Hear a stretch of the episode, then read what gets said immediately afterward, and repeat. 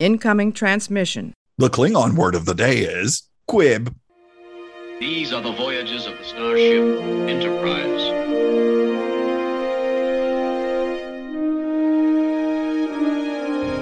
So, this is a huge victory for the good guys. Scotty, beam me up. Resistance is futile. Live long and prosper.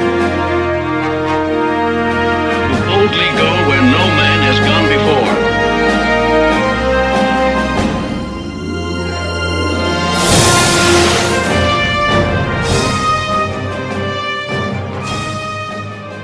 Greetings and welcome to the Computer Resume Podcast, the show covering the entire Star Trek franchise in chronological order for fans new and old. I'm your host, writer-comedian Mister Todd A. Davis. With brown hair and an acute, refined palate for all manner of poutine, and strong opinions about Seven of Nine, and no idea what day it is, she is one half of the Where's Beverly podcast. It's Sophia! Yeah! Oh, hello. Hi, how are you? I'm I'm alive. How are you? You know what? I, I had an old uh, religious minister years ago who who would always, and he was like a very straight-laced, like older, like just kind of quiet dude who would always, well, you know, above ground, out of jail. That's a good day. Like, there is some there's some darkness in your past, sir. But that's that's that's become uh, one of my uh, frequently used sayings: above ground, out of jail. That's a good day. I love that. So um, for folks who may not uh, know you or the Where's Beverly podcast, uh, where are you? Uh, where are you broadcasting from yourself? So I am uh, living in the uh, wonderful north of Canada. Yay. And my uh, podcasting partner is broadcasting from Germany. So we're doing a two-continent uh, podcast. Yes. Uh, the episode uh, episode last week was with Adrian. We had an absolute blast. It's, she and I, like, our lives crossed over more than I have with probably most people. um, so just briefly, like, how did... You know, and we'll get into the nitty gritty of Where's Beverly um, in, in a few minutes. But like, how did the two of you uh, get hooked up together? Because I heard a little bit from Adrian about something about really dark German operas. Is that is that right? It's it's uh, really bizarre, but very fascinating. Theater. It's it? uh, one step below Klingon opera is German musical theater, um, which is like American musical theater, but a hundred times more fire and death. So we really identified with that on like a spiritual level. Nice. Oh man, that sounds awesome. I, you, the the closest thing I can. that I have in my life that it, I can relate to that is I once got box seats for Alice Cooper and his bizarre Holly, uh, uh, Halloween fever dream of a stage show, which, which you think is, with all of that, it's like, oh, it should be in like some dank, dark cave or like with something nitty, gr- you know, something real grimy and gritty. This was in like, our really nice local theater. They just had this. I was like, is that is that a is that a giant inflated baby with Frankenstein's head? Like, yeah, welcome to the Alice Cooper show. Like, oh, okay. Did that stagehand just slit that audience member's throat? She's a plant, but yes, that happened. Like, oh, okay. Yeah, that sounds pretty similar to German musical theater. Oh, that's awesome. That's so great. Was it, was there a specific show that you guys, that you guys connected over? Yeah. So it's um, called Elizabeth das Musical, and it's about um, Empress Elizabeth of Austria, which if I say that again, my cat will come running. Cause that's also her name. Oh. Um, however, wait, the whole thing or just Elizabeth? Oh no. Her full name is Empress Elizabeth of Austria. That's awesome. um, but yeah, it's it's it was made in the nineties, and it's like if you can add more death to Phantom of the Opera, that's pretty much what it is. Like it's it's start, like the personification of death is the main male character. Nice. Yeah, so naturally we bonded uh, via the internet over that musical, and we communicated via email for probably a good four or five months. Wow. And then we're like, hey, why don't we like meet in Austria and go see a musical together? And we did. That's awesome. Were you were you were you living on uh were you living over there at the time? No. No, you just you just no. picked up and just went to Austria? Yeah, well, we had talked for probably, we had planned the trip maybe after knowing each other for about six or seven months, but it was about maybe just over a year when we actually went and we met with another friend who's on one of our episodes of Where's Beverly, who's never seen Star Trek before, had no idea what's going on. Um, okay. And yeah, we met in Austria and we saw, ooh, I think we, we saw a musical there. And uh, we've been getting together in person probably at least once a year ever since. Wow. And we talk like every day. Uh, even so, so when when what year was that first was that first meeting? Because oh, it, it had to had to be pre-pandemic, right? Oh yes, okay. twenty fifteen or twenty sixteen. Okay, cool. Um, cool. And then yeah, our last one unfortunately was New Year's twenty twenty. Um, we and then. yeah yeah that'll do it. Yeah um but hopefully, fingers crossed, we'll get to uh, meet in person again soon. Yeah uh, the wife and I are actually looking at, because our uh fifteenth wedding anniversary is uh wow. coming up uh not not this November but next November.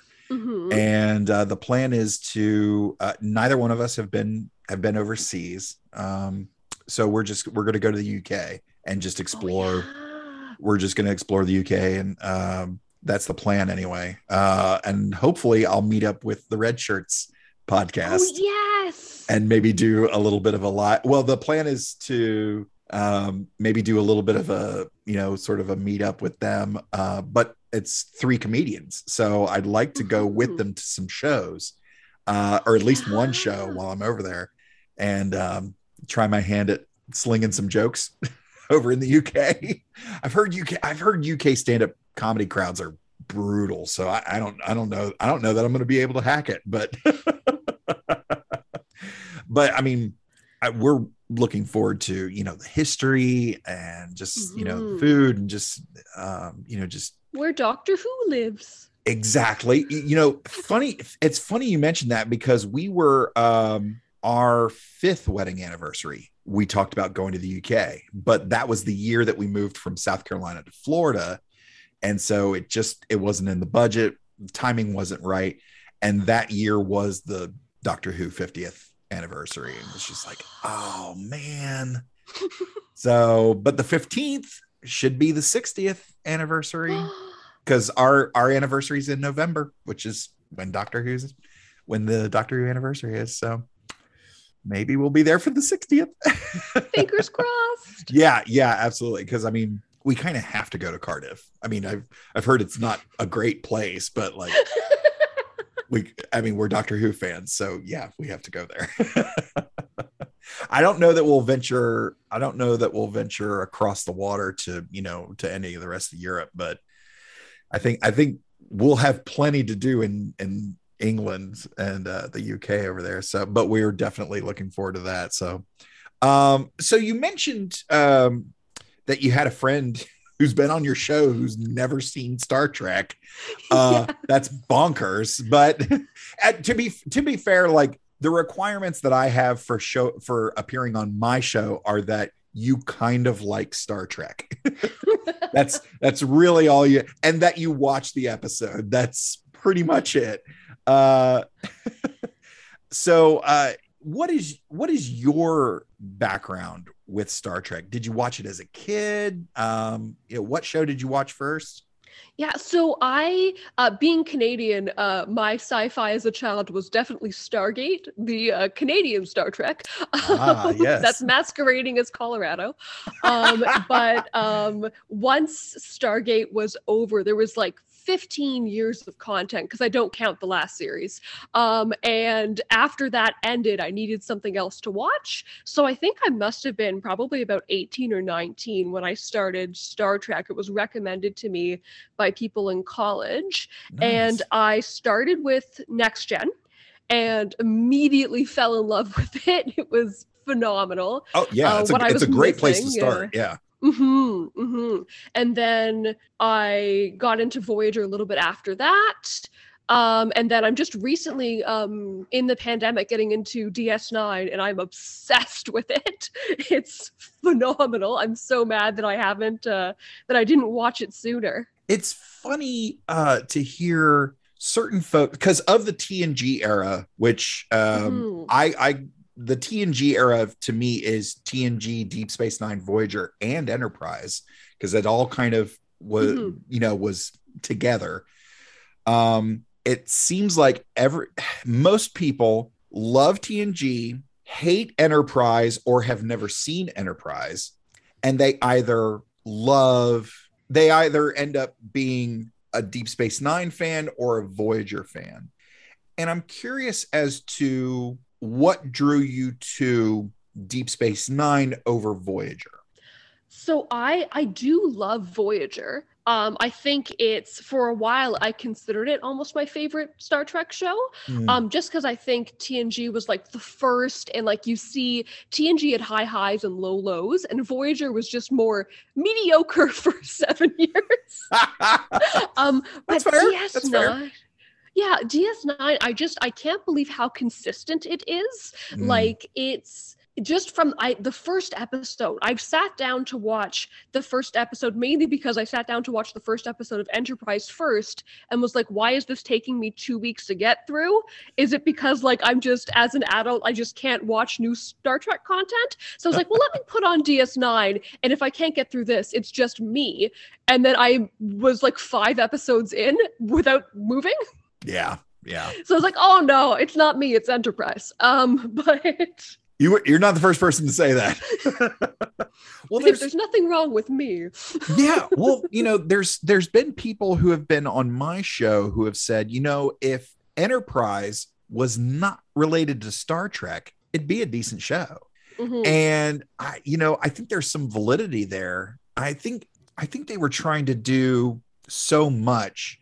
For, well, first of all, T N G set a very high bar. Um with iconic performances from everybody in the cast. um, Deep Space Nine was a different show for sure. But again, some amazing performances all around. Um, not to mention you had T N G alum, you know, Cole Meany and Michael Dorn reprising their roles on the show. So if Deep Space Nine wasn't good, if if you weren't sold on on if you weren't sold on it already, like, here's some T N G characters as well. And hell, Picard's in the Picard's in the pilot. So um and of course they they tie it to everything uh Wolf three five nine, which is uh basically uh what happens with uh in the episode uh Best of Both Worlds, uh which I discussed on your show, which if mm-hmm. if y'all are listening to this and haven't listened to Where's Beverly podcast, do yourself a favor, go check them out. They're really great. They put out a really great show. Uh, but yeah. And then uh, Voyager, I, I really, I love an underdog story. And I feel like Janeway is the Star Trek underdog who came through in flying colors with, you know, half her crew was ready to mutiny before they left before they left Deep Space Nine. Um, the ship itself was not meant to be out that far. Um, she was able to integrate not only Borg technology into the ship, but a Borg crew member. Um, and for the most part, she got everybody home. Like, that's impressive. That's really impressive. For the most part. But for the most part, you know, we had a couple of people who, you know, trickled in and out, but yeah, yeah, yeah. But, uh, you know, she's the shepherd. She is the shepherd, and I really enjoy watching her, you know, deal with her personal stuff, but really having to, okay, this is, that's my personal stuff. I'm going to set it here, uh, you know, on my desk and go out and lead this ship, lead this crew. and, you know, I'll pick it back up at the end of my shift and, you know, and take a nice hot bath. um, but for the most part, yeah, I love seeing, I, I loved watching her, and I loved watching her with Seven. I know you're a big fan and have some very strong opinions on Seven of Nine, but I always looked at, I always, I always found it fascinating because I, I really loved, I really loved the interaction between Picard and Data. Mm-hmm. Um, so I always saw that as, okay, if, if you liked the interactions and character development between, you know, these two guys, check out these two gals and, you know, you know, listen, listen to them have a similar, a similar trajectory, but from a different point of view. And I loved that. What's, let's, let's get into, just give us, just give us the tip of the iceberg about your thoughts and feelings and the little hearts that pop above your head for, for Seven of Nine. Oh, you're, you're, you might regret uh, asking this question. I just think she's, uh, p- part of it is like, it's just a wonderfully acted and written character. And part of it is vindication that Jerry Ryan came into this well-established show and proved everybody wrong. She crushed it, just, crushed it. Yes. I just think that she, you know, she's, she's the, she's the Spock and Data of Voyager, but she's just, the way that she was able to take this character and just make it her own and be, she's not a cookie cutter. The, even the storylines she get of some, of somebody who is at first so adverse to fitting in. She doesn't want to be here. We don't get the whole thing like Data where he just kind of wants to belong. She actively would like to be off the ship and she's very upset that she's here. Yeah. And I love that even like a couple years in, she's still like, well, I'm going to listen to you, but only because you have threatened me if I don't listen to you. And I just like that it's not really until like season seven where she's like, okay, fine. I like you guys. I'm going to admit that I like you guys, but I'm still going to be slightly bitter about it. Like, I just, I, I just love that personality. And I love that she's on one hand, basically trapped as a six-year-old girl. And, but yeah. with, with so like, she's a six-year-old who's had a brain transplant and has all the knowledge of the universe, but she's still like, I don't like to share. Boys are gross. And I hate everyone around me. And I just, I love that. Okay, so I'm going to throw you a little bit of a curveball. Can you give me top three or top five or even just one other show, not Star Trek related, that has a Seven of Nine character? Oh, so I have I have one off the top of my head, but I don't want to take it if if you if you end up saying it. Oh, this is like slightly obscure Canadian sci-fi, but have you ever seen Killjoys? I've I am familiar with Killjoys. I have not watched it, but yes, I am okay. familiar with the name. Yeah, because my first thought, there's a character on there, Anila, who has um she's grown up in this very so she's not they don't have really a Borg counterpart, but she's basically grown up in this very isolated environment where she's only ever had one person that was her whole worldview. So she's been, just been basically isolated and never had any other outside, um, basically um, intervention. And the person that raised her was basically an assassin. Oh, wow. So, so her, so then she's kind of dropped into this world where she sees everyone else and she's introduced as the villain because she just has no idea how to interact with people. And through the course of it, you kind of see her progression and see how she actually, you know, doesn't really like she. really doesn't want to be the villain. She wants to interact with people. It's so kind of seeing her go from this place where she's just had this such limited worldview to seeing that her entire life she's just been kind of sheltered. Yeah. Reminds me of Seven of Nine's arc. Nice. Yeah. Who, uh, who did you have in mind? Sherlock Holmes. Oh, okay. Yeah. I'm just kind of... I, I mean, sense. especially, especially the way he is portrayed by Benedict Cumberbatch. Um, I mean, mm, there's a plethora yeah. of Sherlock Holmes actors who have all done fantastic jobs. Um, but I think the way he's uh, portrayed by Ben in, in the B B C episode in the B B C series is that uh, he, he is, he is this boy. He is a boy who in a, in a man's body, but, you know, rather than having a whole bunch of knowledge of pop culture or, you know, superheroes or food or whatever it is, he's become an expert in everything seemingly. And uh, he he's it's it's so fascinating because I, I, you know, kind of like Data, he knows everything about humans and knows everything about the human condition, but has yet to experience it himself. And I feel like that's a little bit of what Seven's got going on. But mm-hmm. um, with him, it's, you know, Data. I feel like Data approaches it very, I want I want to get from here to there, um, as opposed to Seven, who's like, you know what, I'm here. You stay over there. I will observe from afar. And uh, that's, that tends to be her thing more often than not. Am I in the ballpark? Oh, absolutely. Nice, nice. So you mentioned that, uh, shifting gears here, you mentioned that you had trouble getting through the pilot episode of Enterprise. Like, what, what's your, what's your hang up with, with Enterprise? Before we I, get I, before we get into the two episodes I forced you to watch for the show.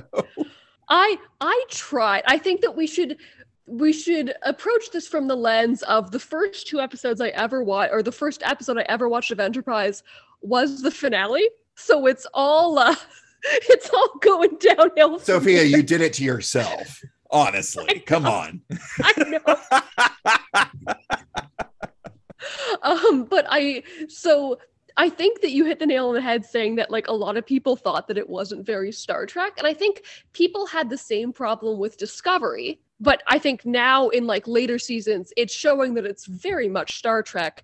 Um, I haven't seen later seasons of Enterprise, except for the finale, um, but it just seems every Star Trek series is, like, a product of its time. So, like, T O S is super sixties, T N G is super eighties, but there's nothing more early two thousands than Enterprise. Yes. Oh, like, my God. It's, It's just, it's so early two thousands. And, like, forgive me for saying this, but it's also aggressively American. Yeah.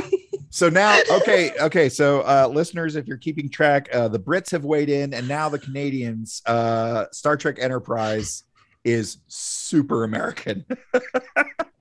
Very, very American.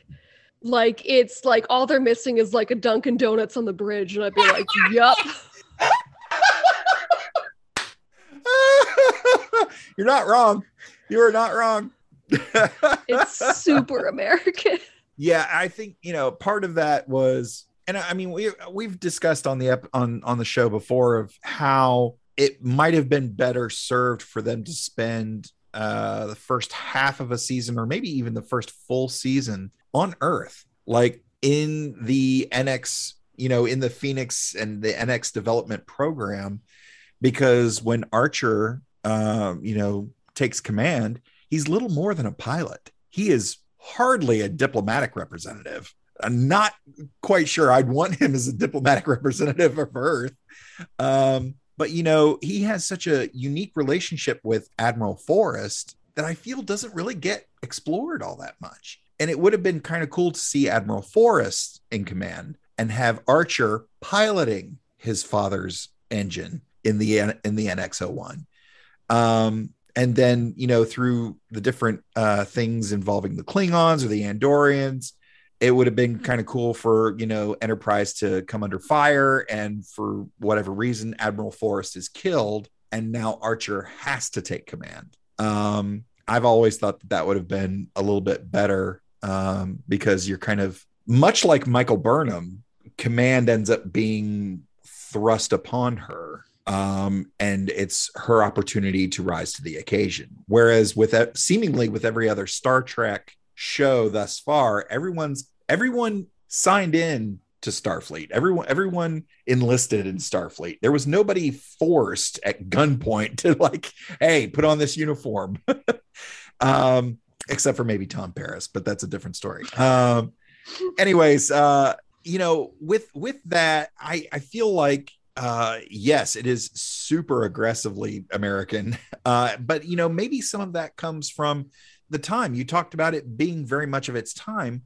Mm-hmm. It premiered like two weeks after nine eleven. So, like, wow. Yeah. Like, oh man, we were just trying to put out kind of like a nice bookend to the Star Trek thing. And, and now this happens. So I guess we that had to have been a discussion either in production or writing or somewhere along the line of like, no, this is, this is America's franchise. Like, this is America's Doctor Who. This is, you know, this, it's, it's Star Trek. So we kind of have to oorah behind it and, and make this happen. And, you know, I don't think, I don't know that that was the best course of action, because some of the things, I don't know how much more of Enterprise you've watched beyond the finale and the two episodes I forced you to watch for this episode. But, uh, you know, there are things, and it's early two thousands, but like some of the stuff that's going on is problematic, like very problematic, especially, and we've spoken about this at length, so we'll just skim over it here. But like the treatment of T'Pol is, a, forgive the play on words, but appalling, of just like, we're supposed to be looking up to you, Archer. You're you're basically telling her to go wait in the kitchen. Like, what, what are what are we doing?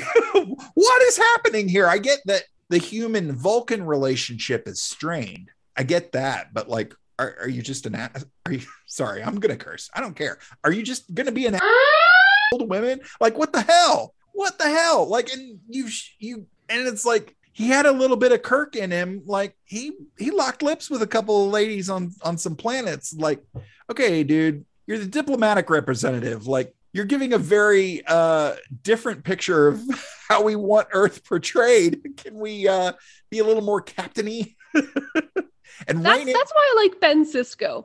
Yeah. Yeah. Keeps his hands to himself. Tells his son he loves him. Yeah. Respects the ladies. Yes. Hey, I, you know what? If you cut him loose, I'm sure he's just as much as a, just as much of a ladies' man as anybody as anybody else. But like, he takes his post very seriously, and he's, you know, I talked about, uh, I talked about Janeway being the shepherd. I always relate, um, you know, the archetype in my mind for Ben Sisko is he's he's the father, and it's he's got kind of this motley crew of like, yeah, we've got some we've got some Starfleet folks here, but one of them's my old friend in the body of this young lady I've never met before. And, you know, we've got a couple people who were mercenaries and freedom fighters. Like this ship, I always have to remind folks like, hey, that's a Cardassian, that's a Cardassian installation. That's not a Federation outpost. Like they took that over. Um, so yeah, but he's, he's the dad, he's the dad steering the car. And like, all right, everybody, everybody behave back here. I'll, I'll turn this, I'll turn this station right around. Um, that's, that's very much his bag, but yeah, absolutely respects everybody, um, and maintains that very high level of, of respectability. Yeah, absolutely. Mm-hmm. So seduce the ladies on company time. There you go. Absolutely. Absolutely. Uh, so what were your, just before, before we get into the recap, like, what are your thoughts about this episode, about these episodes specifically? Because we get, this is basically the end of season two, beginning of season three. So now we're really getting into some meatier content uh, in terms of Enterprise. Like it's been a lot of like, quote unquote, freak of the week type episodes. Um, but now we're ge- we're kind of getting into some stuff where it's like, all right, this, the stakes have been raised. So just what your, your overall thoughts here at the outset of uh, the Expanse and the Xindi. What did you think? I did. Well, first off, I didn't expect the stakes to be that high, like thirty seconds into the first episode. Uh-huh. Uh, pretty impressed with that. I think that they kind of went in so like high energy and high stakes. It was kind of hard to keep the entire, you know, like finale and then premiere of season three up that high stakes. Yeah. Um, but I do think that, you know, it's better than the pilot. Um, it's, I, I think all in all, I've definitely seen better Star Trek finales and then season premieres, but I think that it, it had a hard time keeping up the pace, but it tried. Yeah. I think you're absolutely right about that. Um, yeah. Seeing, you know, I, we don't ever really see much happen to Earth at all mm-hmm. throughout the franchise. And here, at least they picked the right state to hit, but like it hit, you know, they, they, they, I didn't know Florida. If I was allowed to say that. I oh, didn't want to yeah, make a Florida right. joke. Look, the penis of the United States. Yeah. You're absolutely allowed to make fun of Florida for sure. Yeah. Do not hold back on that. I, I like comedians take pot shots at Florida, but like, I lived there for three years. Yeah, I have every right to say whatever I want about Florida. Well, anyways, let's get into this week's recap. Spoiler alert. Spoiler alert. Spoiler alert. U P N Wednesday witnessed the event of the season. An unknown alien race devastates Earth. And for the Enterprise crew, find the people who did this. A dangerous new mission. You need me. After this, nothing will be the same. The chilling Enterprise season finale you can't miss. An alien probe attacks Earth, cutting a new Grand Canyon from Florida to Venezuela, killing millions, including Trip's younger sister, Elizabeth. Enterprise is recalled to Earth by Admiral Forrest. On the way, Archer is kidnapped by the Suliban cabal. He accuses their leader, Silik, of being responsible for the Earth attack, but Silik professes ignorance. The cabal's sponsor, a vague and shadowy holographic human from the distant future, informs Archer about the Temporal Cold War and the Xindi, the race that actually attacked Earth. He claims the Xindi have been told by another Cold War faction that humans will destroy their homeworld in four hundred years. So you're free Thursday, then? Enterprise is ambushed again, this time by a Klingon bird of prey, commanded by Captain Duras at the behest of the Klingon High Council. Fortunately, three other Starfleet vessels arrive, forcing it to retreat. Archer relates his encounters to Starfleet and the Vulcan High Command, and it's clear that the Xindi of the present are preempting the destruction of their homeworld in the future. Ambassador Soval is dubious to Archer's temporal war argument and tries to dissuade him from venturing into the Delphic Expanse, a dangerous section of space that once destroyed a Vulcan ship. Archer, acting on advice from the shadowy informant, scans the crashed probe, revealing a component with an unmistakable date stamp, placing the date of construction at four hundred twenty years in the future. Starfleet orders Archer to take Enterprise to the Expanse to try to stop the Xindi. Starfleet refits the Enterprise with improved weapons, shields, and a detachment of Military Assault Command Operations soldiers, Makos, that are stationed aboard for the mission. When you have an uh-oh, better get Mako!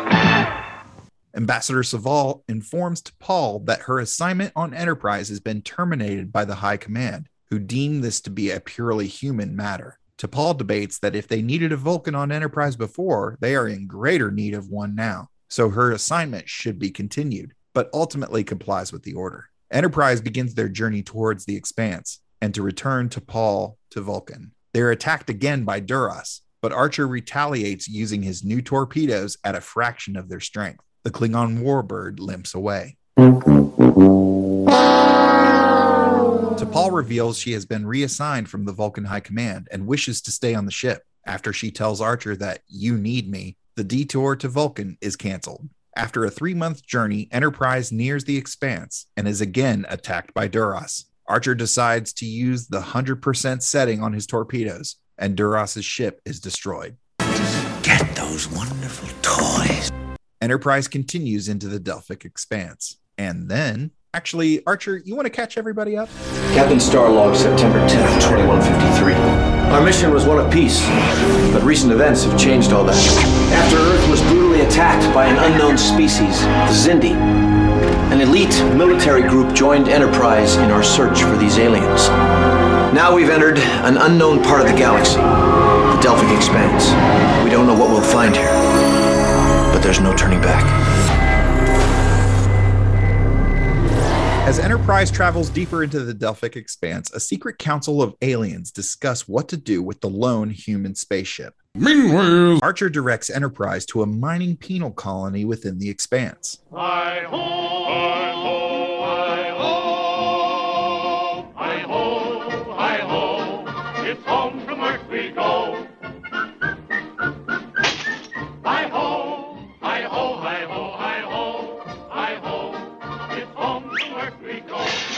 He strikes a deal with the mine's foreman. In exchange for a half liter of liquid platinum, Archer and Trip will be allowed to meet a primate worker named Keswick. Archer requests the coordinates of Xindus, the Xindi homeworld from Keswick, but the alien refuses to help unless Archer helps him escape. Archer declines, but he soon learns that the foreman had ulterior motives. since he has ordered three warships to overpower Enterprise and enslave the crew. Keswick claims to know how to escape the mine, but asks for Archer's help in return for guiding the Starfleet officers. Archer reluctantly agrees, and Keswick leads him and Tucker through the mine's sewer system.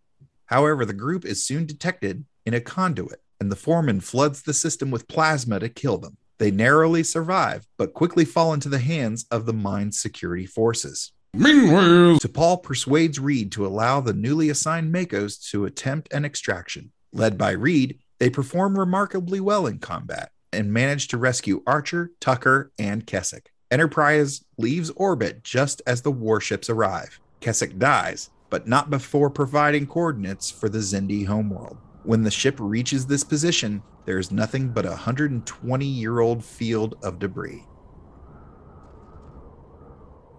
Well, this sucks. At the beginning of The Expanse, we get a very, um, well, from, from a distance, what looks like a very small attack, but like they kill millions of people, like in a heartbeat. And uh, we actually get to see uh, someone on board the ship suffer a loss. We actually got to see this a little bit when uh, Travis Mayweather, the the helmsman, Travis Mayweather, when his when he finds out that his father has passed away. But now we get to see uh, Trip. Uh, we get to see she didn't pass away. She was murdered. And this affects Trip greatly in that, I mean, he's he's kind of an emotional, pretty volatile guy anyway. N- not always with not, approaches things with not always the clearest of heads. um, but how did you feel about this big attack on Earth, regardless of it being in Florida? Well, I just think nothing lets the emotional rawness of like a huge mass attack on Earth set in like Faith of the Heart forty seconds afterwards. That's fair. Yeah, that's fair. Oh, they killed the moment with Faith of the Heart. Like, I remember like tuning in, watching this, being like, wow, like no previously on, just like full on attack. Yep. And then like dulcet guitar tones. Like, yeah, it's, uh, yeah. So I, t- so I take it you're not a fan of Faith of the Heart. You, you have no, like, can can I easily, can we say this about com- Canadians that they, they, they have no faith of the heart? Can I just go ahead and say that now? Uh, if this show was about, you know, loving single father Archer who was like running his cafe business and getting back into dating, absolutely Faith of the Heart would be the perfect theme song for that show. But yeah, this is about space. You know what? That's like, fair. That's fair. Sci-fi shows, I feel like your theme song shouldn't have words in it unless it's Firefly, which I, I thought that Enterprise ripped off Firefly with the theme song. I can't believe that Firefly was after. Uh, yeah, yeah. We actually covered the, the pilot episode of Firefly. Mm-hmm. And uh, yeah, it's fascinating to see some of the other sci-fi properties that have come into existence after Star Trek. Different things that were adopted from Star Trek, and then because there has been Star Trek after those properties, things that Star Trek took from them. And uh you know, yeah, with uh with the theme song being right after that really heavy moment, I wonder if something a little more subtle would have worked a lot better, of maybe just of maybe just the title on a black card. And just, you know, and then let it fade out and go right back into the scene, because it's super, it's super high emotion. I don't know that we've had not not many other instances of this level of emotion uh, on board the ship from these characters like we do here, because mm-hmm. yeah, it's it's pretty rough. That's pretty brutal. And I will I will say we've given Connor Trenier um, our fair share of grief for his performance as uh, Charles Tucker the third. Um, really? Yeah, yeah. He's he's well. Again, born. I'm born and raised in the South, so I know what a Southern accent sounds like. Wait, so I just thought that he just didn't know how to talk. What is he trying to do? Like, Is that supposed to be a Southern accent? Yeah. So he's he's, oh. he's a Seattle boy trying to sound like he's from Texas or Louisiana, or I, for, I forget where he's where I forget where Trip's actually from. But oh, uh, that's terrible. Yeah, it uh, it doesn't it doesn't always work. It doesn't always work. Oh, you know, I it, to be honest, it, someone should have just said, you know what, just. Just talk normally. It's fine. We've got a British guy. Just talk normally. You'll be fine. You can still say that you love catfish and that you love going fishing on the bayou and stuff like that. That's fine. But yeah, we don't oh. need the accent. You're from Seattle. Just, just, just read the lines. We're good. It's Star Trek. Oh, We're okay. Oh. He's the only one of the cast that I'm actually familiar with because he played...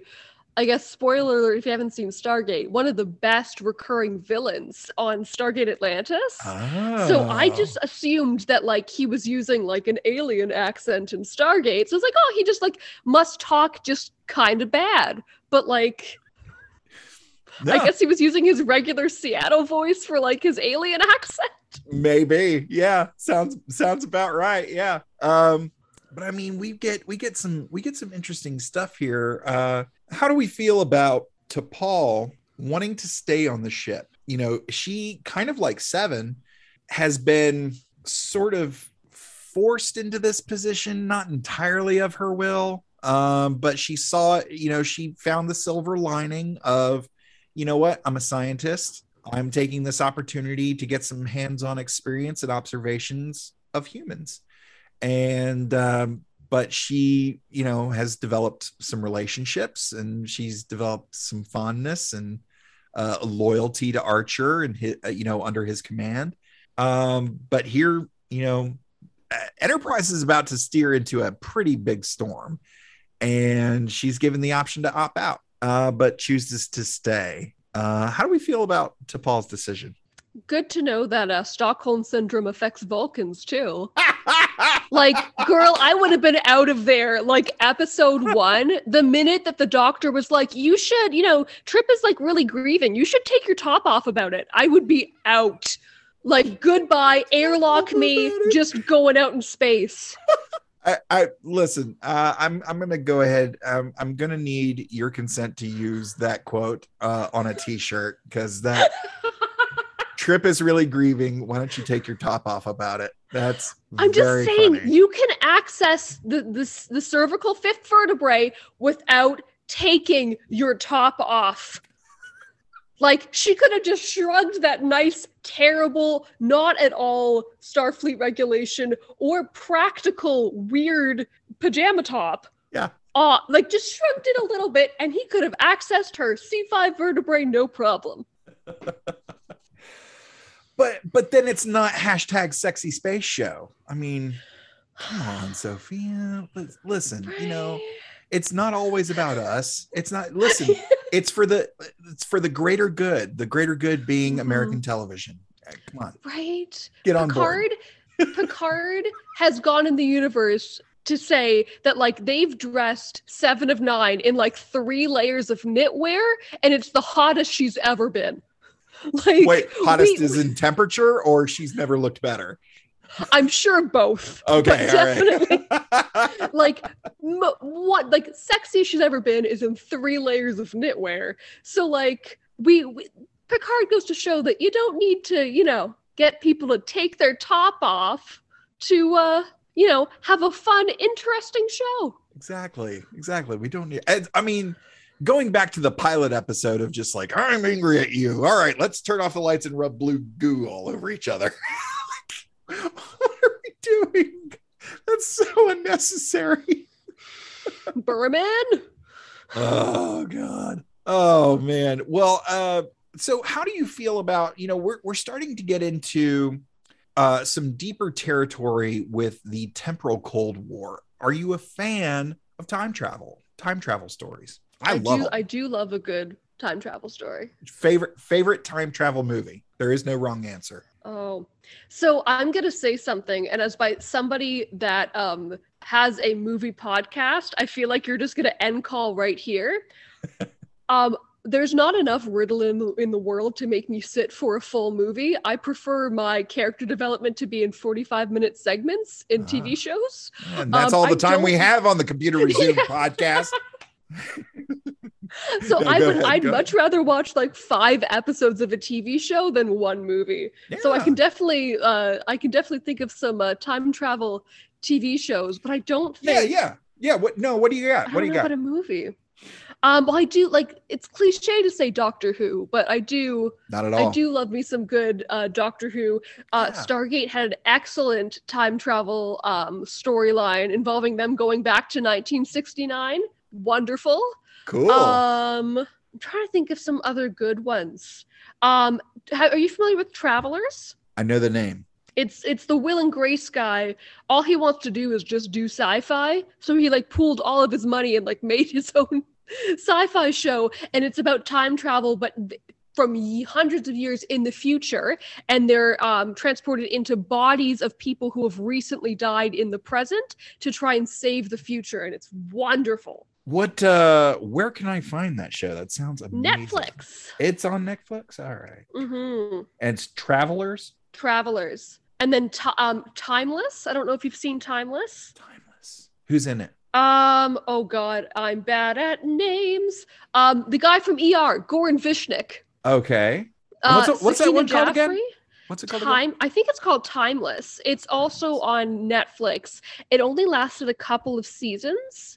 And it's um the the some guy, some billionaire has created a time machine and they're doing studies on it. And then all of a sudden this guy goes and steals it and goes and tries to change the timeline.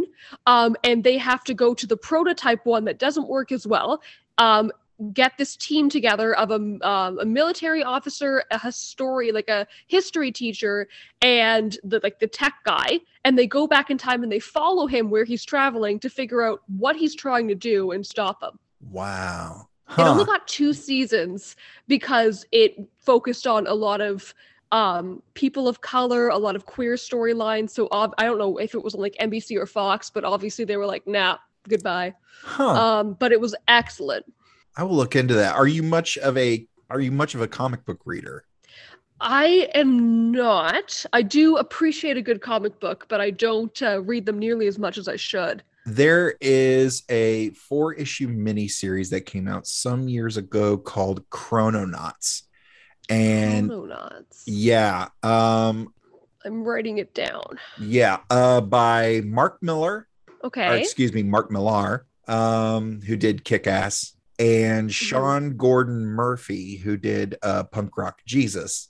It's really, really great. Uh, so basically, uh, a couple guys, they are they are scientists, uh, and they have figured out they've figured out time travel, and they kind of do what um what I imagine American kids would do if they had time travel, of just kind of like, you know what, I want a Victorian era house with like futuristic cars and a pet dinosaur and an and an army of uh, Mongol warriors at my uh, at my beck and call um, while I hang out with uh, Marilyn Monroe.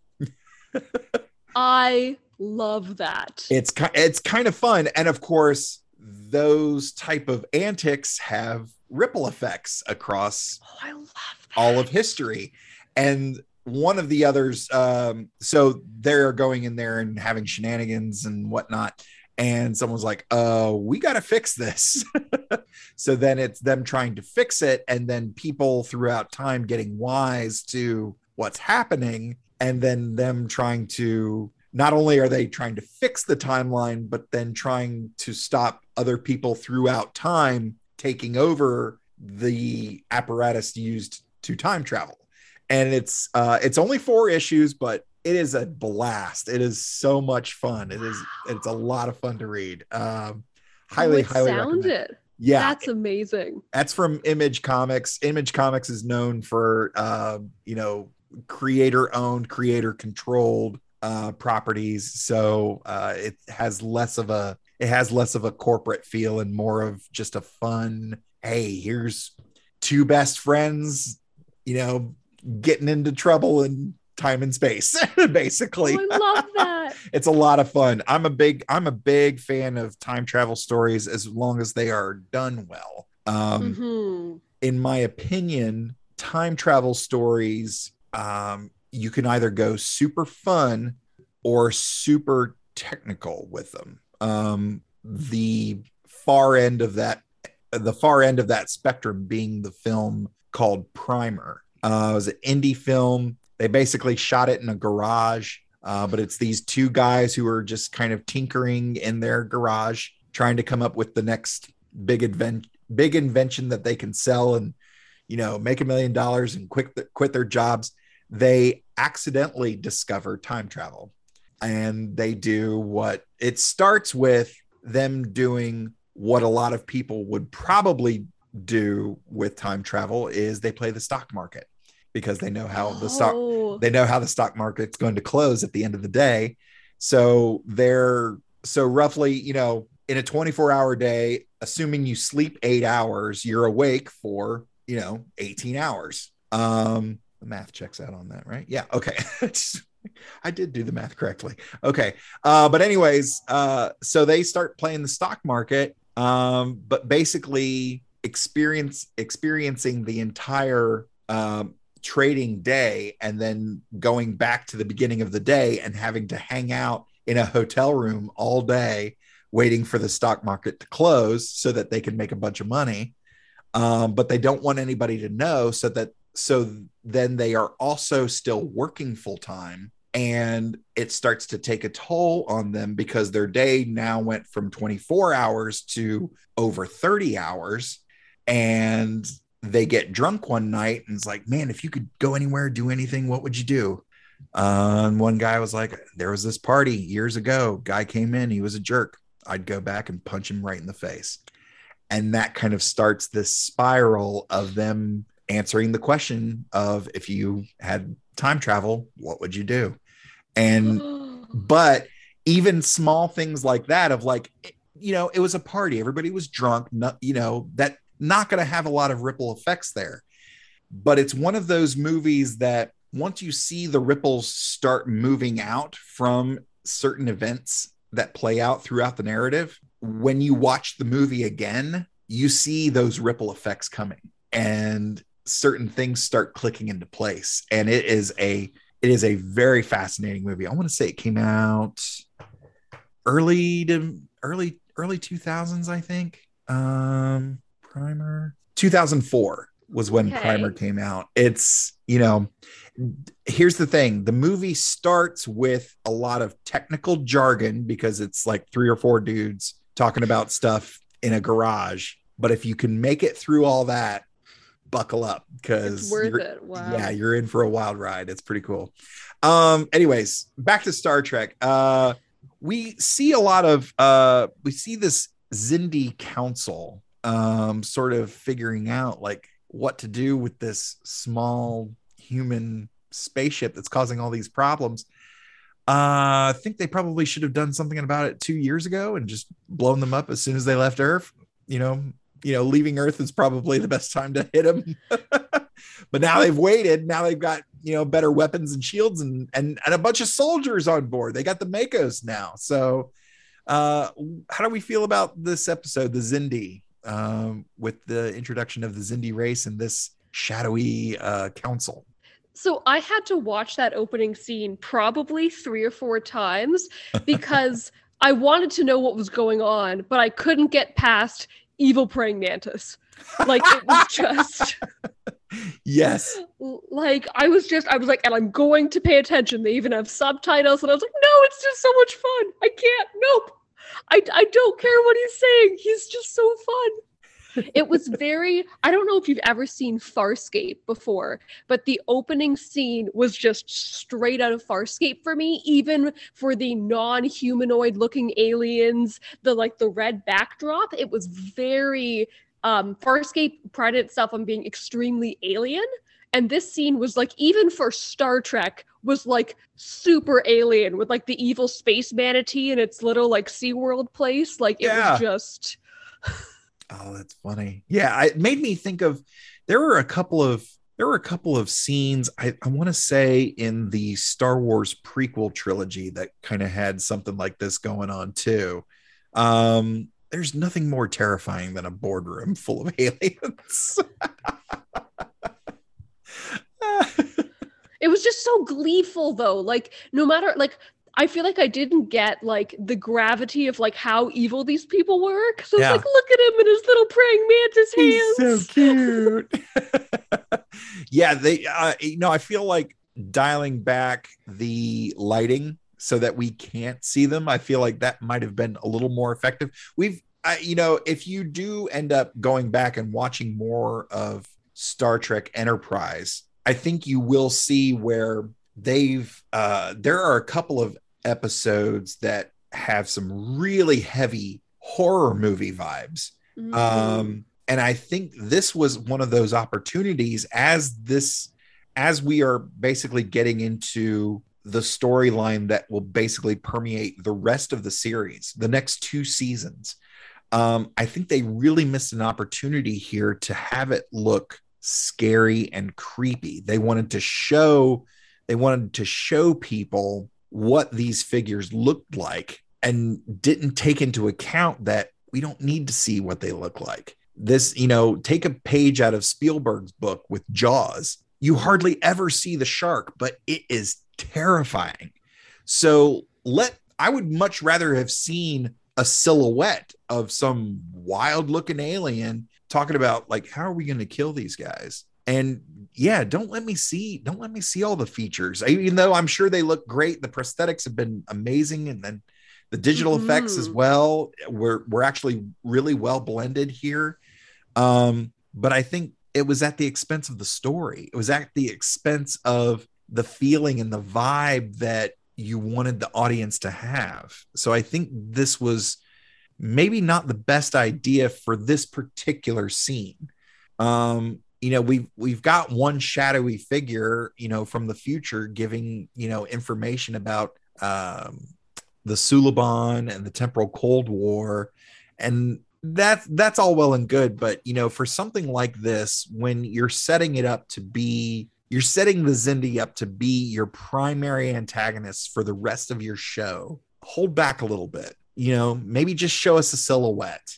That's really all we need. Because, I mean, think about, like, even even when they're in human form, a boardroom scene where you can't see everybody in the room, but they are definitely in charge, is pretty unnerving and sometimes terrifying. Like, I think X-Files was really good about that. Um, but yeah, uh, any um, any other thoughts about these episodes before we get into the stats? Well, I, I want to say that seeing, like, old school, I guess it's like current day as of now, twenty-first century, uh, medical curtains in sick bay, I lost my mind. I loved it. Um, it's just, really great. It was wonderful. I loved it. Um, it's so fun. I think Phlox is such a fun character because he's he's essentially like a futuristic witch doctor of just kind of like, so we're going to, we're going to put some leeches on you, and uh, I'm going to rub this leaf on your ear and it's going to make your knee feel better. Like, what, what is, what, what? I will say, though, that uh, his informed consent is uh, not not very good with the, oh, well, you know, don't worry, I've organized, I've engineered some sexy times for you and T'Pol because I didn't even give him a sleeping pill. It's right. Just a placebo. Enjoy. Take your top off. Like, yeah. It's- oh, like, yeah. He, oh. There's there's been a couple of eye roll inducing and problematic things about uh Phlox and Archer in their, I'll use this term loosely, care for their crew. Like, so I gave him a placebo. T'Pol, help the guy out, come on. It's like, what, you're the doctor.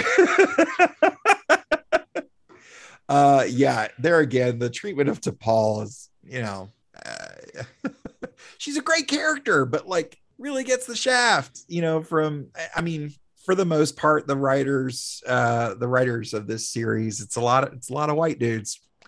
And, like, oh man, and I think that's one of the things that really makes me love Discovery is not only are we seeing a lot of representation uh, on screen, but there's it's so diverse behind the camera as well. Mm-hmm. And I think that has done nothing but just raise Star Trek to the next level of like, yeah, this was a, this. I hate to tell you, all you naysayers, this is kind of what this is what Gene Roddenberry had in mind, like an African American woman having the captain's ear back in the sixties was a big deal.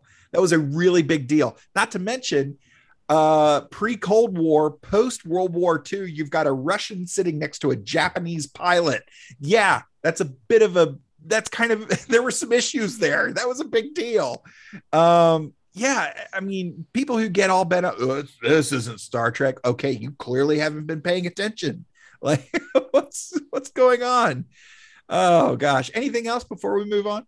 Well, I like to, I, I love that the change from the theme song from season two, where it's the nice guitar instrumentals, what what uh, Faith of the Heart was really missing was like a cool breakaway pop remix yeah. for the opening of season three. Get that sick drum beat in there, yeah.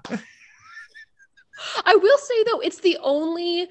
a Star Trek um, theme song that I never skip. Like when I was watching those, I was always just kind of like, oh, this is terrible, but I'm jamming along to it. It's if you're not careful, it'll get under your skin and then it'll permeate, permeate your being. And there's times where I'm uh, walking around the house and I'll just, cause I've got faith on the heart. And my wife is at the end of the house and go, cut that crap out. It's it's it's hard to belt the D S nine theme song. You know what? I'm up to the challenge. I will make that happen. Maybe that's what maybe that's a fun little audio project that I'll do, is just Todd versions of all the Star Trek theme songs. Well, apparently the T O S theme has lyrics. Yes, yes, it does. That's one of the uh, that's one of those old things. Uh, you know, in terms of uh, production back in the day, was even if if you had if you had a theme song that didn't have lyrics to them, write some lyrics, because you'll actually you can get it uh, copywritten as a song, and anytime it plays, you get paid, as opposed to just some random tune. Um, so yeah, I think Star Trek was one of those, at least T O S was one of those that there are lyrics. They are out there somewhere. Release the T N G lyrics. Yes. Cowards. Hashtag release T N G lyrics. Oh my God. All right. Well, as we do with every episode or episodes that we cover, we always ask the question, who do we blame? Uh, these episodes were both written by Berman and Braga, uh, as they've been in uh, the E Ps of this series uh, so far. And I know that this this chunk of episodes, these two episodes, we are focusing on uh, director Alan Croker. This is our second a second director spotlight. Yeah, I think so. And um, however, uh, I would be doing you all a disservice if I didn't rem- mention the plethora of guest stars that we've got here. So I'll try to get through these pretty quickly, but we've got a bunch and a couple of them are super fascinating. So uh, here with The Expanse, we've got a bunch of uh, regular guest stars, John Fleck, Vaughn Armstrong, Gary Graham, Daniel Riordan, uh, all reprising their roles as Silik, Admiral Forrest, um, Ambassador Soval, and Duras, respectively. Uh, but then we've got Mister Gary Bullock, and he's the Klingon. He's he plays a Klingon council member, and this is his first of two appearances in the franchise. But the cool thing is, is he's got a novel out there called Elsewin, and that's available on Amazon dot com, and I'll include a link uh, to that in the show notes. Uh, but moving on to the Xindi episode, this is where uh, some of these are going to get a little bit longer, but It, it's a lot of fun here, I, I promise. uh, so we got Mister Richard Lineback as Keswick. He's the uh, Vulcan, or not Vulcan, but he's the miner uh, that, you know, Archer's trying to get information from. Uh, he's got some really fun credits here. Friday the thirteenth, New Beginning in nineteen eighty-five. He was Deputy Dodd. Uh, and then he made his first franchise appearance in Star Trek Deep Space Nine, Season one, Episode seven, Dax, in nineteen ninety-three. Then he's got a bunch of really fun uh a bunch of really fun uh film credits here, including Speed, Twister, The Jackal, Varsity Blues, The Ring. Uh, and then he's got uh, his first appearance in the timeline, but the last performance uh, of Mister Lineback in the franchise with this episode here. And then his last credit to date is uh, Justified, season three, episode one uh, from twenty twelve, The Gunfighter, where he played uh, Delmer Coates. And then we've got Stephen McHattie as Alien Foreman. Um, he's buried under some prosthetics here, but he has got a really fantastic career. He's a really great character actor, and I, I've all I've shouted the praises of this show for no other reason than its use of amazing character actors, and uh, Stephen McHattie is uh, is no exception. Uh, his first credit in nineteen seventy with The People Next Door. And then he's got appearances, um, you know, four episodes of Seinfeld in ninety-two. Of course, he was on an episode of Quantum Leap in ninety-three. One of my favorites, Highlander, nineteen ninety-four. He was in the episode The Samurai. Uh, Sophia, I don't know if you've heard me say on the on the podcast before, but before Star Trek, before this Star Trek podcast, there was an idea, and it nearly came to fruition, of a Highlander podcast. Uh, same structure. I would have done it the exact same way, but I was dangerously, dangerously close to starting a Highlander podcast. It's not, it looks like you're familiar with Highlander. Did you watch the I, Highlander I, series? So I watched, I don't know how you feel about Highlander the Raven, but that was very, um, on, for some reason, Canadian television. I think oh, yeah. it was filmed here. So it yeah. th- like reruns of that. So I've probably seen a good handful of those episodes, but I haven't seen the uh, the original Highlander. But Highlander the Raven was interesting. A thousand years old, and she cannot die. A creature of legend, like the Raven. A thief who stole the sun and the moon. They sent a warrior to bring her back. He found her. Together, they brought back light to the world. I was a cop. To me, she was just a thief. Another day on the job. But she wasn't. She changed my life. Changed everything. And both of us knew from that moment on, nothing would ever be the same.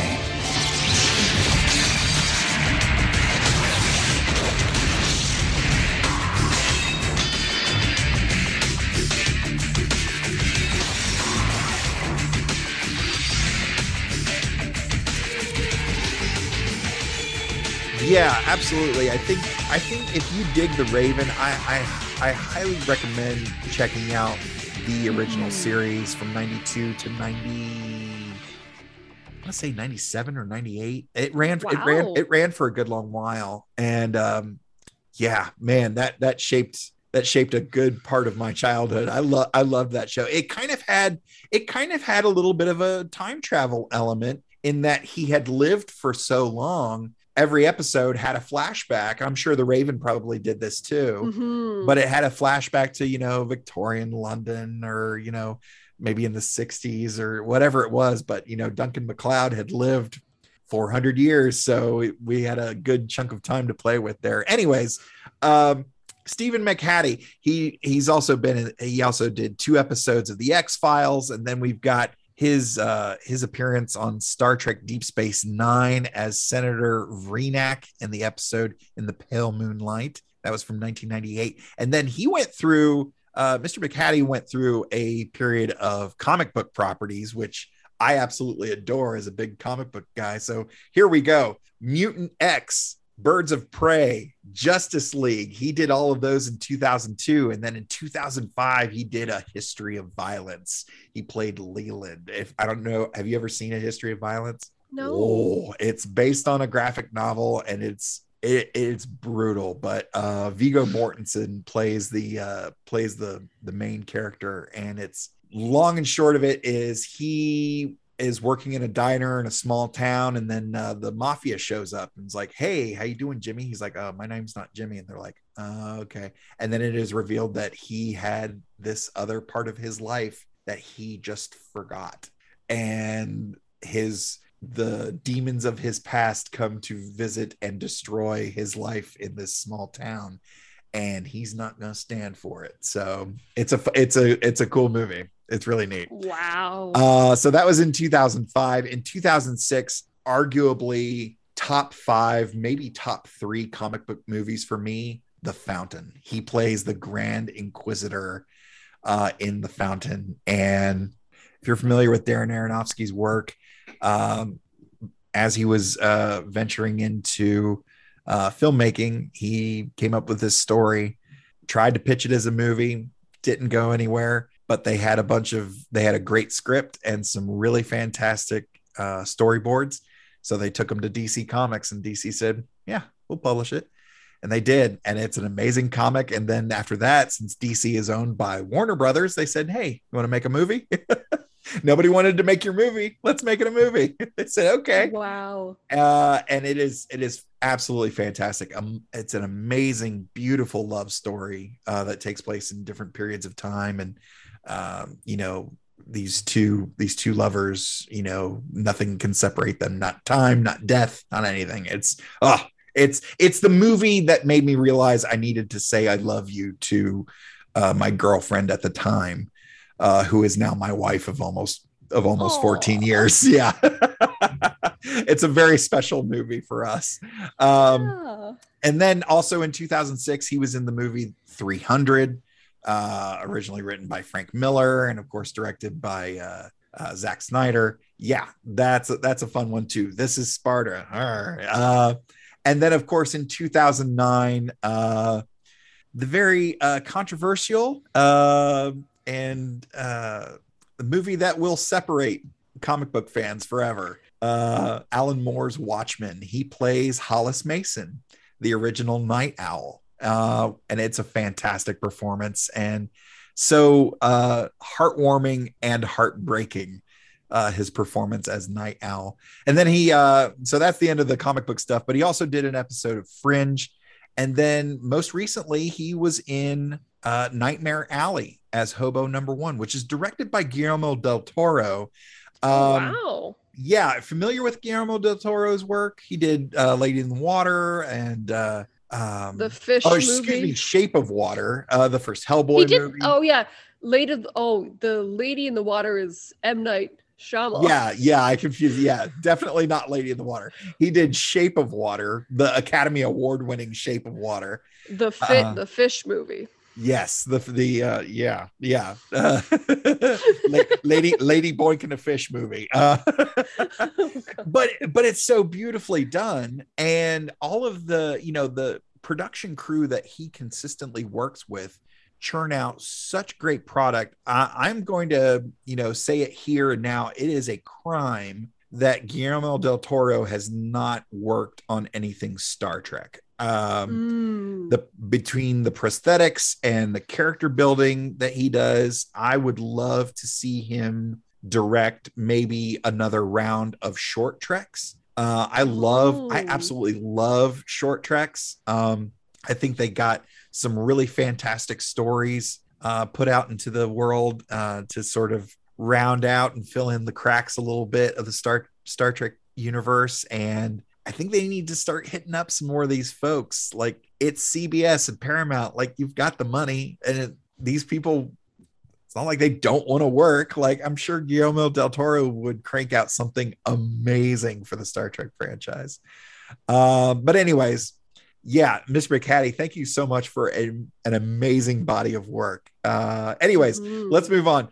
Uh, next person here we've got, and I'm actually gonna breeze over their credits because it's the stuff that they did outside the entertainment industry that is super fascinating.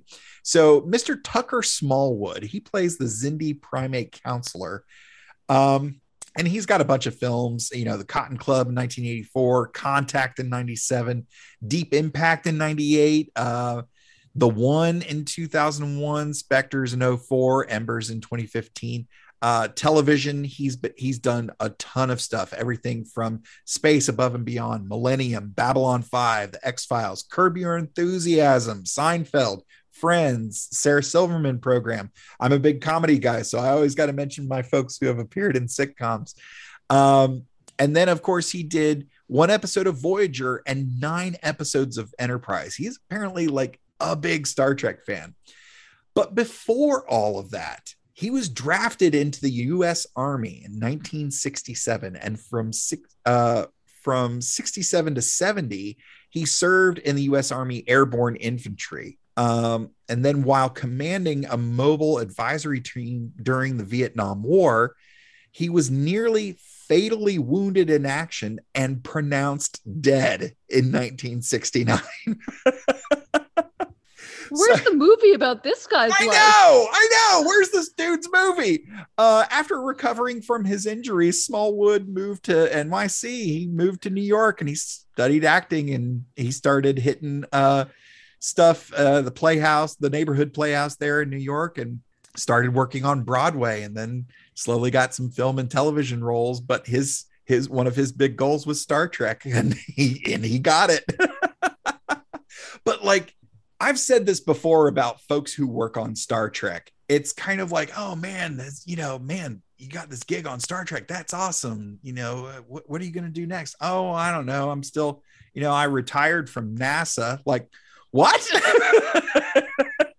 people, people who think like, oh, I'm going to go be on Star Trek. It's like, okay, so are you going to do NASA first, or are you going to become a, a become an ex- expert in theoretical astrophysics? Like, what are you going to do, man? Like, Star Trek doesn't hire dummies. Like, you got to be really on top of your game. And I think that's what's so great about Star Trek now. And hell, even back, you know, back in the eighties with T N G, like they hired like some phenomenal actors. Like, look at, you're from Where's Beverly podcast. Look at Gates McFadden's resume pre-Star Trek. It's amazing. It's a resume any uh, entertainer would kill for. She worked with tons of people and was amazing at it, and then got Star Trek. Like, she um, choreographed Muppets. Yes, she worked with the Muppets. Like, Patrick Stewart. I mean, okay, Patrick Stewart is amazing, but again, the dude kind of wrote the book for modern Shakespearean actors. Like, he is the Shakespearean actor of our age. Like, he's a living acting legend, and then got Star Trek. Like, and they're going the same way. Like, they're going the same way now. Like, Paul Stamets, who Paul Stamets has a lot, you know, that character on Discovery is, Uh, you know, very well played um, by, uh, oh gosh, I'm, I'm Anthony blank. Rapp. Thank you, Anthony Rapp. Um, Anthony Rapp was a bona fide Broadway star and then got Star Trek. Like, the dude, the dude knows what he's doing. Tig Notaro, Tig Notaro, who's in a handful of Discovery episodes. She's not in every episode, but look at her comedy credentials. There's a reason she's super funny. Like, she's been doing comedy for decades, a long, long time, with accolades uh, out the wazoo. Like, she's she's doing this stuff and crushing it, has been crushing mm-hmm. it for a long time, and then got Star Trek. So, I mean, yeah, there's very few people who just get Star Trek. There's a, there are a handful out there, and I'm not saying that they aren't doing well, but it's super, you're more likely to win the lottery than to just wind up on Star Trek. mm-hmm. uh anyways let's move on. I've, I've set it up anyways uh Tucker Smallwood, he's another one. His book Return to Eden, where he documents his military service and career in Hollywood, is also available on amazon dot com.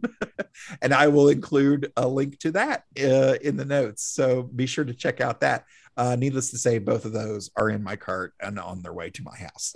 I'm slowly amassing a very uh, fun Star Trek book collection.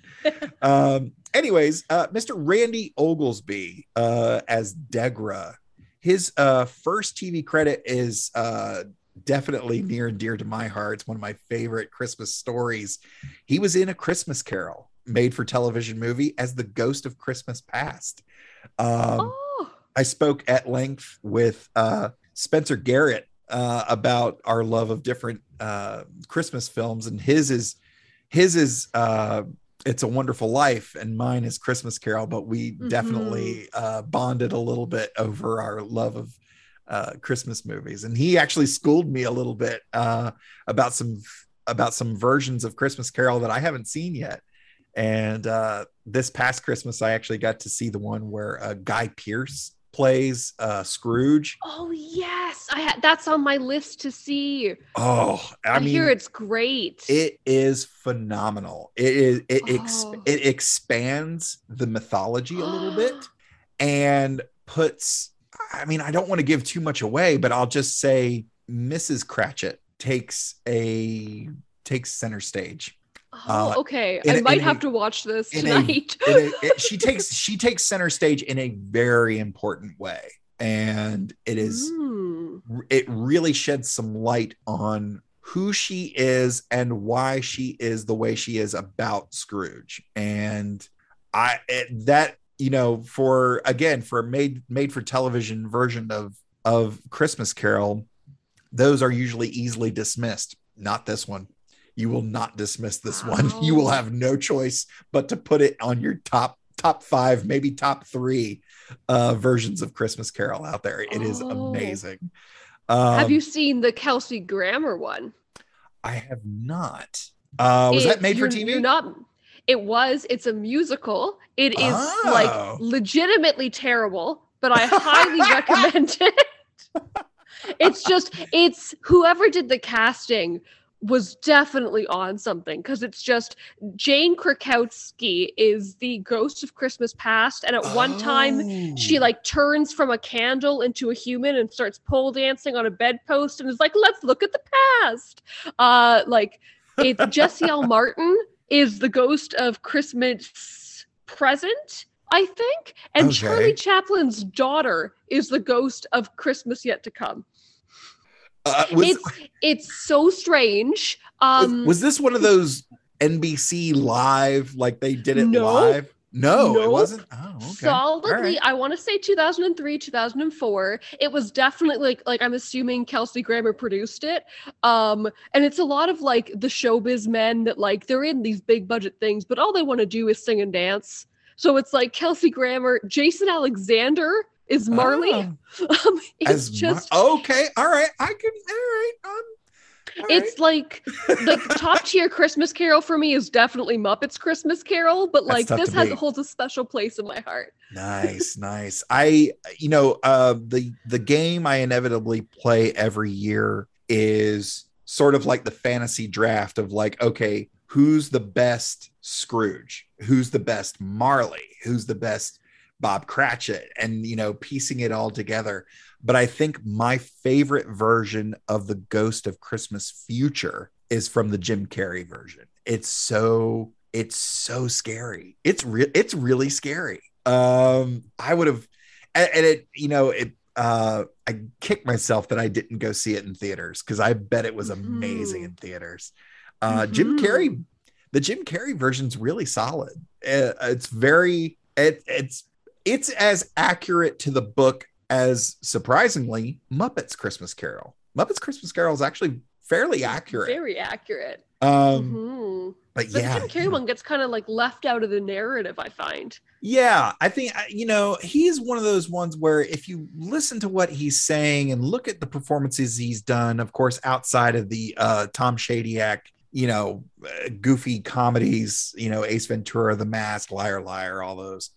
Um, if you look beyond those at what he's doing and the things that he is experiencing and putting on screen for audiences, I think he's one of the most underrated. He's one of the most underrated, overrated actors, uh, mm-hmm. in that everybody expects, you know, everybody expects Liar, Liar and the rubber face dude to, you know, dislocate his shoulder and make some goofy, weird, do some goofy, weird impressions. But like, the dude's got some chops. Like he's he's really good at what he does. And uh, his turn as Andy Kaufman, of course, legendary. Um, but even some stuff that he's done since then has been really fascinating and really very fun to watch. And I could I could speak about him and his comedy career prior to his film career uh, at length. But uh, let's let's let's move on. Let's get into. Uh, Uh, some some some more about Mister Randy Oglesby. Uh, his first franchise appearance was Star Trek uh, Next Gen Season two, Episode five from nineteen eighty-nine, Loud as a Whisper. Uh, he plays the scholar slash artist. And then he uh, then he was on uh, Deep Space Nine. He did a couple of episodes of Deep Space Nine, uh, Season one, Episode eleven, and Season five, Episode eleven. Uh, he's the Episode eleven guy. Uh, but he has memorable turns in Liar Liar, which we just finished talking, mentioning here about Jim Carrey. Uh, he has memorable turns in Liar Liar. He's the private investigator who records the wife um, getting it on with the pool guy. Uh, he's the guy sitting there on the stand. I, I surveilled Missus Cole at the behest of Mister Cole. That's that's him. That's Randy oh, Oglesby. Wow. Uh, but he's also in Independence Day. He plays the guy who asks uh, who asks the, the pilot guy if he was sexually molested on the spaceship in the diner. That's him. Yeah. What yeah. a claim to fame. Yeah, exactly. Yeah. So uh, Mister Rick Worthy as Jannar, uh, he uh, one of his early uh, entries on his resume is Star Trek Klingon uh, video game, where he lent his voice to that. But then shortly after that, they liked him so much, they brought him back, this time in Star Trek Deep Space Nine as Kornan in Soldiers of the Empire. That's Season five, Episode twenty-one. And then we've got Mister Scott McDonald as Commander Dolim. Uh, his first thing, Three Ninjas Knuckle Up. I, those ninja movies from the early nineties hold such a cheesy place in my heart. Just, just my little carotid arteries in here, full of cheese and nineties ninja movies. I love it.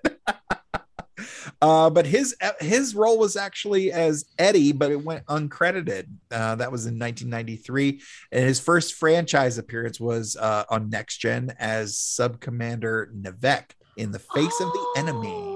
Yeah, season six, episode, episode fourteen. Yeah, nineteen ninety-three. That's a good one. I mean, it's Next Gen; they're all good ones.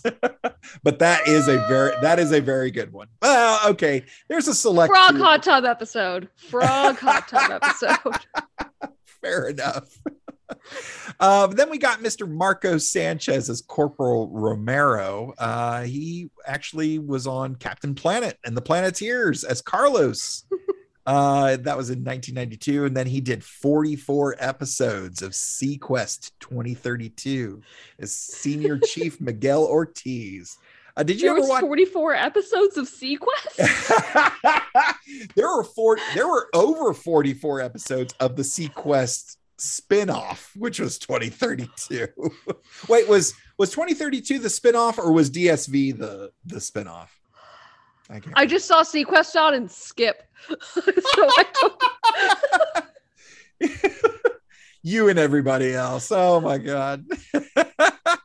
Uh, but then we've got Mister Daniel Day Kim uh, as Corporal Ooh. Chang. Everybody loves Daniel Day Kim. He was on uh, his his resume is lengthy, so I'll just hit a couple things here. He did episodes of Pretender, Seinfeld, Walker, Texas Ranger, uh, just before his first franchise appearance on Star Trek Voyager as astronaut Gaetana Retz in Blink of an Eye. That's Season six, Episode twelve from the year two thousand. And then we've got uh, Mister Stephen Culp rounding out the uh, guest stars here today. He plays Major Hayes. Uh, lots of uh, one and two episode runs on soap operas and sitcoms. But then he did six episodes of Push Nevada, three episodes of twenty-four, and five episodes of E R in nineteen ninety-nine and two thousand four. So let's get to uh, the purpose of these uh, couple episodes. Uh, the director, Mister Alan Croker, which his last episode that we talked about on this show was Season two, Episode seventeen, Canamar. Um, Mister Croker was born in Winnipeg, Manitoba, Canada. So he's... How how for roughly? I mean, I don't want you know you don't want to put your home address out there or anything, but like how how how far roughly are is he west or east of you, or like where he, whereabouts? He is very west. Like there's there's a full province separating where I am and where he is.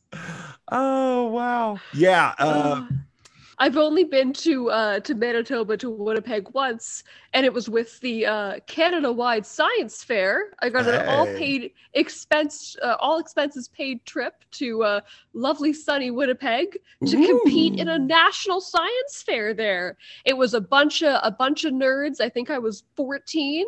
The nerdiest, you know, outside of like a Star Trek convention, the nerdiest congregation. And it was wonderful. I think if you, I think if you, if you say, if you go into the room, I imagine it's like a big, uh, like convention hall or something like that.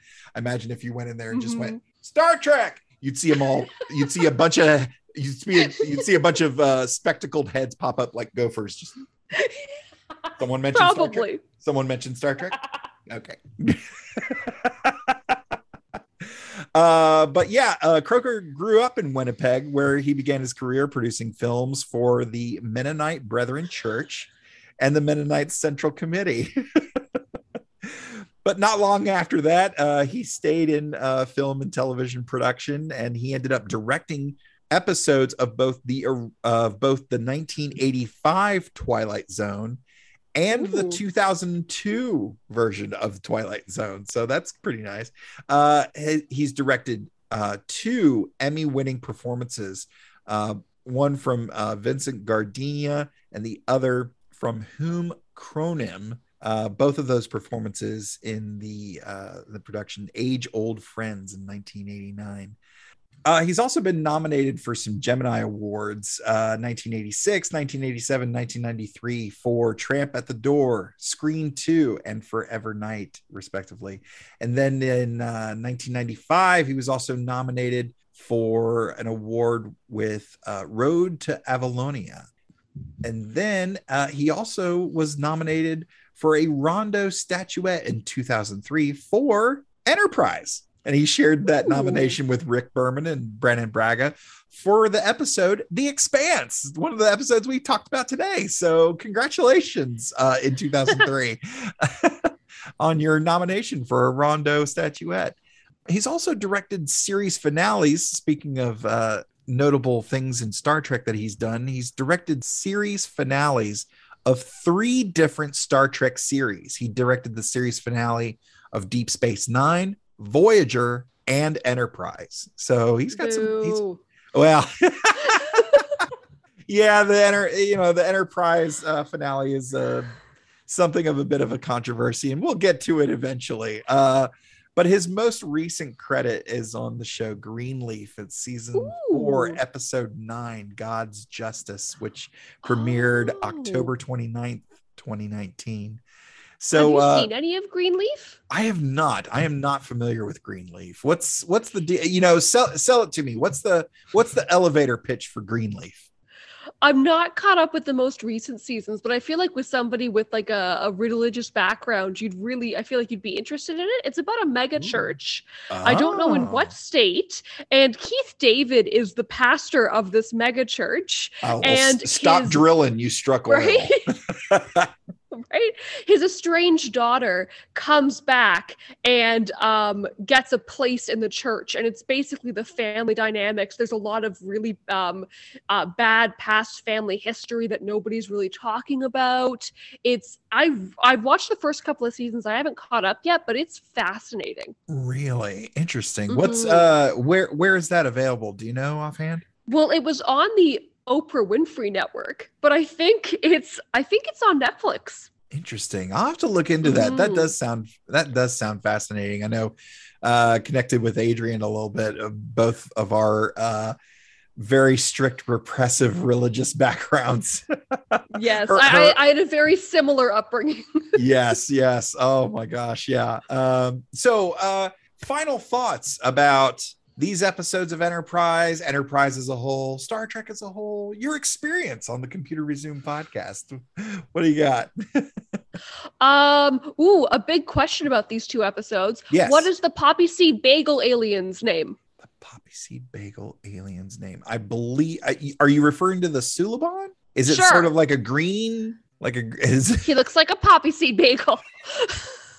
I think if it's if you're referring to the Suliban, he, they were I, in the first episode. They were in the, the premiere, like the poppy seed bagel guys. Okay, I think you okay. are referring to the Suliban. I always okay. described them as uh, Nickelodeon Gak. I don't remember if you remember. Oh yes, yes. Okay, yeah. I, I feel like, but with like poppy seeds mixed in. Yeah, yeah, like like you took it to school and you accidentally dropped it in the sandbox of like, oh damn it. Well, I mean, I can mm-hmm. still play with it, but. Oh, any other final thoughts before we start wrapping it up? That was my takeaway. Was what is this man's name? Um, I think. That all in all, I think watching Enterprise was like made me really realize how much I love currently watching D S nine, being like, well, look, you know, it could always be worse. It could always be Enterprise. Yeah, yeah. That's one of the things when I started the show, I was telling one of my other uh, Star Trek uh, nerd friends about it. I was like, yeah, we're going to do it in chronological order. And he goes, so you get Enterprise out of the way first. I was like, well, yeah. So are you going to do Discovery next, or if it's because it's still currently airing, is that next chronologically? Uh, yeah. It's like ten absolutely. Years before T O S? Yeah, because after, uh, so the very next thing that, that I'll be covering that isn't Enterprise in the timeline will be, um, there are, there are a few short treks, mm. um, Girl Who Made the Stars, The Brightest Star, and Q and A. And then the currently, and again, you know, Strange New Worlds, Strange New Worlds may change this, mm-hmm. but currently after Enterprise, we go into the short treks and then we'll actually watch the T O S, pi- excuse me, the T O S pilot premiere, The Cage. Oh. And then we, we've got one more short trek and then, yeah, we go into Discovery. And then we do, wow, we do the first two seasons of Discovery, and then this we won't see Discovery again for oh, yeah. a few years. Yeah. Which is going to be kind of weird because like when we see them again, like Michael Burnham's bursting through the sky and like scan for life forms, life forms detected. Yeah. It might be a little jarring for folks. But I love it. That's part of what like drew me to this podcast. Like I set out to watch, I think I was saying on our episode, I set out to listen to like one episode of yours and was like, oh no, this is really good. I'm going to have to listen to more. Like it's, I love the idea of like chronologically covering it and getting this kind of, um, this like cohesive narrative of Star Trek's, um, like value over time. I just, yeah. I think it's a brilliant concept. Oh, thanks. I really appreciate it. Yeah. It's, it's been a lot of fun so far. I've gotten uh, the pleasure of meeting folks like yourself and, you know, and the Red Shirts and the Four Quadrants podcast. Mm-hmm. And, uh, you know, and uh, in Star Trek, We Trust, those guys out of Boston, like, uh, you know, mm-hmm. a lot of folks. It's been a lot of fun to talk about Star Trek and how Star Trek has affected folks and how it shaped their childhood or their adulthood. And uh, mm-hmm. yeah, it's it's been a lot of fun. I'm I'm really anxious to see like what else lies around the next corner, because it's it's and it's going to be interesting because Enterprise, the seasons of Enterprise are like twenty-two to twenty-four, maybe mm-hmm. twenty-five episodes a piece. Once we get into Discovery, those seasons are half as long. So we're going to go through those first two seasons of Discovery pretty quickly. Mm-hmm. And I'll probably be grouping some of those episodes together because unlike Enterprise, Discovery is very serialized. You can't just mm-hmm. watch an episode of Discovery. You kind of have to watch the whole thing. It's mm-hmm. one cohesive narrative. So uh, that's, yeah, that's going to be really interesting. And then, you know, after those first two seasons of Discovery, right into T O S, uh, you know, so we go from, you know, the early two thousands to the mid to late two thousands to the sixties. Mm-hmm. And then we'll jump, then we'll jump to the animated series in the seventies and then the eighties. Oh, yeah. And, yeah. We're covering, we're wow. covering, we're covering all kinds of stuff because we're also covering um, some comic books. We're going to be covering oh. some of the Star Trek comics if they if they directly tie into an episode or a movie, then we okay. will lump the, we'll lump those together and we'll talk about them as one thing. Oh. What about the novelizations? We're not going to get into the novelizations just not because. Not in Saudi? Unfortunately, no. Unfortunately not. No. If they ever, well, if they did a comic book of that, I don't know that. There's an audio book read by Jonathan Frakes. Really? I ha- it's on Audible. If you ever like want to like do chores or like are having like a lot of anxiety and want like Jonathan Frakes gently spooning you with his voice, like. Okay, nice. Uh, the wife and I have been going through the uh, the audio, the dramatized audio of uh, Sandman, and uh, that's oh. yeah. If you're familiar with Sandman, it's uh, it's pretty it's pretty awesome. Uh, James McAvoy. voices oh, wow James, James McAvoy voices the character of Sandman, and uh it is really great. It's really fantastic. Kat Dennings plays Death, like that's such perfect such perfect casting for that. Um but yeah, so uh next week, oh it's good oh I'm so excited for it. It's gonna be our first anniversary episode, y'all. Woo! We're gonna do, in fact, next week's episode will come out quite literally the day before the actual anniversary day. So we, we, you know, with next week's episode, we will have been doing this show for one whole year. And I'm so excited and so thankful for everyone who's downloaded it or shared it or come on the show and laughed with me or, you know, uh, hypothesized with me or whatever. It's been so much fun. And we'll get into more of that Uh, on that particular episode. For that episode, we will be joined by the voice of the Computer Resume podcast, the lovely and talented Missus Kat Davis. My wife is coming back on the show for the first time in like six months or so. And she will be coming back for Enterprise season three, episode two, Anomaly, which of course is available on Paramount Plus. Sophia, where can people find the Where's Beverly podcast? Well, I mean, first of all, before we get into like where you guys are, Where's Beverly? What's tell people why, what is, what is that title? What's that all about? So uh, Where's Beverly is a podcast currently focusing on Star Trek Picard.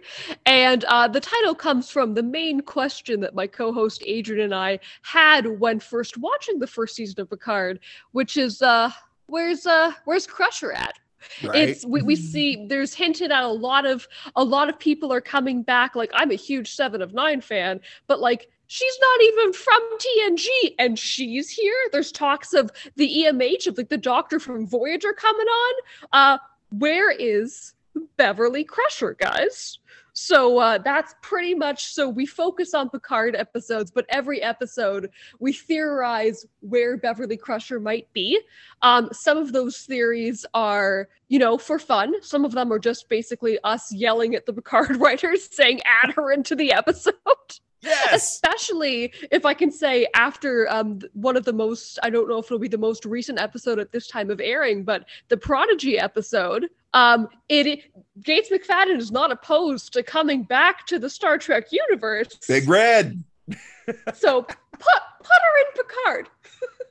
Oh, yes. And where can people find the Where's Beverly podcast?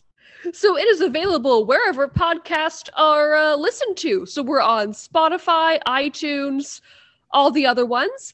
And we're on Instagram at, at Where's Bev, and Twitter at, at Where's Beverly. And we're also on our Gmail is Where's Beverly at gmail dot com. And I am at Mister Todd A. Davis on all of the socials. From all of us at the Computer Resume podcast, thank you so much for listening. And I'll see you in ten forward.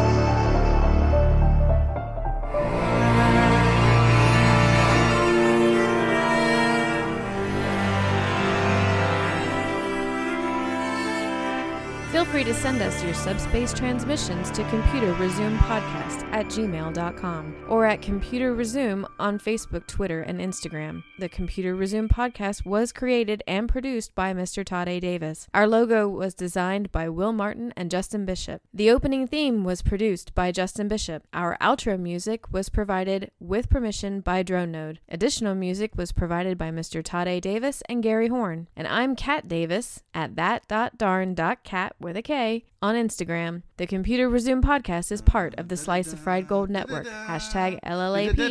We'll see you next time. Going through a Star Trek. We're doing Star Trek stuff in space. We probably got some phasers and shuttle pods, and we're going to find a brand new race. And that's the show. Yay. Yay.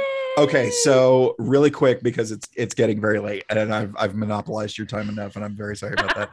Um, so I have a bit of a I don't know that I don't know that it's a theory, but it's definitely a I don't know that it's a theory as to where Beverly is, but I think it's a desire to see this version of Beverly Crusher. Um, okay.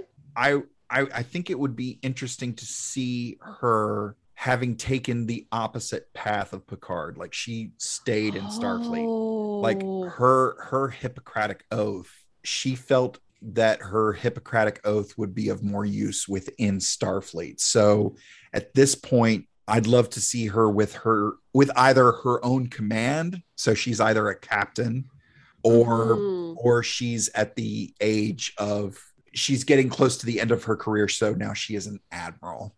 Um, oh, I love that. Which, I mean, you know, from watching Picard, like, he went to Starfleet and was like, give me a ship. And they're like, uh, you feel free to go f- yourself, which is what put him, yeah. which is what put him at, at Will Riker's of like, hey, mm-hmm. I, you know, I'm looking for a ship. I got to do, you know, I got to do this thing.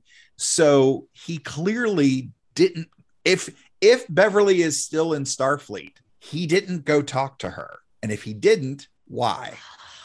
Oh, I don't... Ooh, no. How's that for a slice of fried gold?